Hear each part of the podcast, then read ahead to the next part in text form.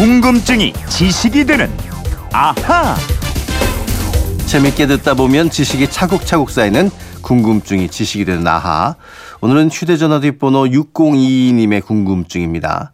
오랜만에 고등학교 동창들을 만나 소주를 마셨습니다. 친구들과 만날 때는 역시 쇠주가 최고지요. 근데 이모 쇠주 한 병 더요 이걸 외치다가 갑자기 왜 우리는 소주를 소주라 하지 않고 쇠주라고 할까 하는 의문이 들었습니다. 이런 의문도 해결해 주실 수 있나요? 어, 이런 궁금증도 다 해결해 드리죠. 정다희 아나운서와 풀어보겠습니다. 어서 오십시오. 안녕하세요. 정다희 아나운서도 이 쇠주 좋아하세요?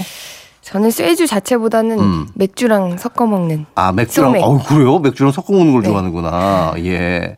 어, 아마 지금쯤이면 어제 마신 이 소주 때문에 속이 쓰린 분들도 계실 텐데, 우리 국민들 참 이 술 많이 마시죠? 그렇죠. 우리 김원태 아나운서는 1년에 쇠주 몇 병 마시신 것 같아요. 어, 저는 소주를 그렇게 많이 마시는 편은 아니라서, 음.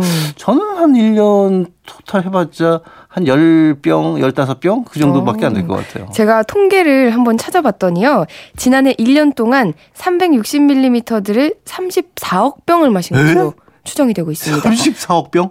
그러니까 국내 1위 소주 업체가 17억 병을 출고를 했거든요. 네. 이 회사의 시장 점유율이 약 50%라는 걸 감안하면 음. 다른 회사들 모두 합쳐서 17억 병 합이 34억 병입니다. 와, 대단하네요. 그럼 한 사람이 1년에 도대체 몇 병을 마신 거예요? 계산을 해봤어요. 20세 이상 성인 인구가 약 4천만 명인데 이 숫자로 나누면 약 85병, 성인 1인당 이만큼 마신 오. 거고요. 일주일로 환산을 해보면 1.62병, 그러니까 성인 한 명이 일주일에 소주 한 병반 이상씩은 마신 그래요? 겁니다. 아, 그러니까 이렇게들 많이 마셔서 그냥 소주라고 한 거고 쇠주 이렇게 부르는 걸까요?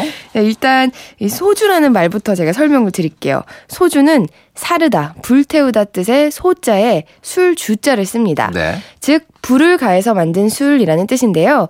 과거에 이 소주를 만들 때 곡물을 발효시킨 다음에 증류를 해서 이슬처럼 받는 술이라는 음. 뜻으로 노주라든가 화주, 한 주, 백주 등으로 부르기도 했었습니다. 네. 그러니까 밑에서 불을 떼서 이 기화된 알코올이 이슬이나 땀처럼 한 방울 한 방울 떨어지니까 이런 이름이 붙었다 이 얘기네요. 네. 그래서 전통 증류식 소주인 안동 소주는 소주를 술 주자를 쓰지 않고 다른 주자를 씁니다. 오. 세번 걸은 진한 술 주자, 즉 한자 모양을 보면 이 마디촌자가 들어간 네. 주자를 쓰는데요. 음. 재밌는 건 희석식 소주도 술주 대신 이 진한 술 주자를 쓰고 있습니다. 그래요? 네. 어 이거 한번 확인을 해봐야 될 것 같은데 아무튼 이 고급 술이었던 이런 전통식 소주를 밀어내고 지금은 아, 뭐 저렴한 가격에 희석식 소주가 아주 대세를 이뤘잖아요. 네, 그렇죠. 알코올로만 이루어진 주정에 물을 타고 맛과 향을 가해서 만든 희석식 소주를 우리가 이제 주로 마시는데요. 이런 소주가 대중적인 술이 된 건 일제 강점기 때부터입니다. 음. 일본이 소주를 희석식으로 제조하는 기술을 퍼뜨렸는데 주정을 만드는 재료값도 싸고 공정도 간단해서 인기를 끌다가 1965년 정부가 식량 사정을 이유로 음, 쌀 등으로 곡주를 담그지 못하게 금지하면서 희석식 소주는 서민들과 더욱 가까워지게 됐죠. 네.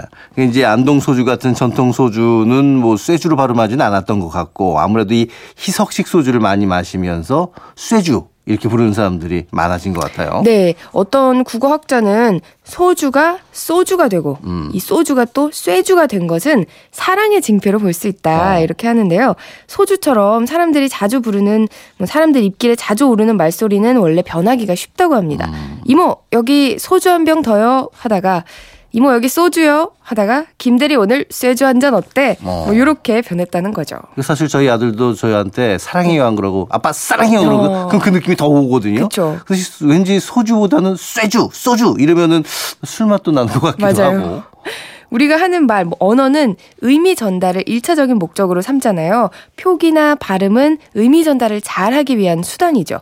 그런데 발음은 단순히 의미만 전달하는 게 아니고 의미와 함께 감정도 실어서 전달을 하게 됩니다. 그렇죠. 사실 소주라는 술이 즐거울 때만 마시는 게 아니라 뭐 직장에서든 뭐 부부 관계에서도 이런 굉장히 안 좋고 속상할 때 이럴 때탁 한 잔 마시면서 털어버리는 그런 술이잖아요. 그래서 그럴 때는 왠지 야 소주 한 잔 하자보다는 아 오늘 쇠주 한 잔 하자 이게 더 어울리는 느낌이 맞아요, 드는 건 사실이거든요. 맞아요. 그리고 국어학 쪽으로도 더 보면 우리는 평음, 예사 소리보다는 감정 표현을 크게 할 수 있는 된소리, 즉 경음이나 격음으로 발음하기를 더 좋아한다고 합니다. 네. 이걸 경음어 현상이라고 하는데요. 음. 자, 이런 현상으로 봐도 소주를 소주, 쇠주라 해야 확실히 좀 말맛이 나죠. 음. 그왜 오랫동안 표준어로 대접받지 못했던 우리의 짜장면도 있잖아요. 그랬죠. 어, 아주 오랫동안 이제 자장면이 표준어고 짜장면 틀린 말이다 했는데 결국엔 짜장면도 표준어가 됐거든요. 네, 그렇죠. 짜장면뿐만 아니라 뭐 직장에서 잘렸다는 말도 어. 잘렸다 아. 이렇게 표현을 하고 센 사람을 센 사람 또 뭐 줄이다를 줄이다 이런 식으로 경음으로 발음하는 경향이 강하고요. 가를 칼로, 갈치를 칼치, 고를 코로 바꾸는 이 격음어 현상도 많이 나타나고 그렇군요. 있습니다. 그러니까 이게 경음악 또는 격음악 현상에 따라서 소주를 소주, 쇠주로 부르는 게 자연스러워지게 됐다. 이런 얘기라고 보면 되는 건가요? 네, 그렇게 볼 수 있다는 거죠. 그런데 언어학자들은요, 우리가 자꾸 된 소리나 거센 소리로 말을 음. 하면 성격도 덩달아서 거칠어질 수 있다고 아, 합니다. 그렇죠. 평소에 말하는 언어 습관으로 인해서 성격도 꽤 영향을 받는다는 거예요. 왜 가만 보면 욕도 예사 소리보단 음. 된 소리나 거센 소리가 많이 들어가잖아요. 따라서 가급적이면 된 소리보다는 예사 소리로 내도록 신경을 써야 한다. 그렇습니다. 이런 말을 합니다. 사실 우리 같은 아나운서들은 또 단어 선택이나 이 발음에 더 신경을 쓰게 중요하죠. 되잖아요. 그렇죠?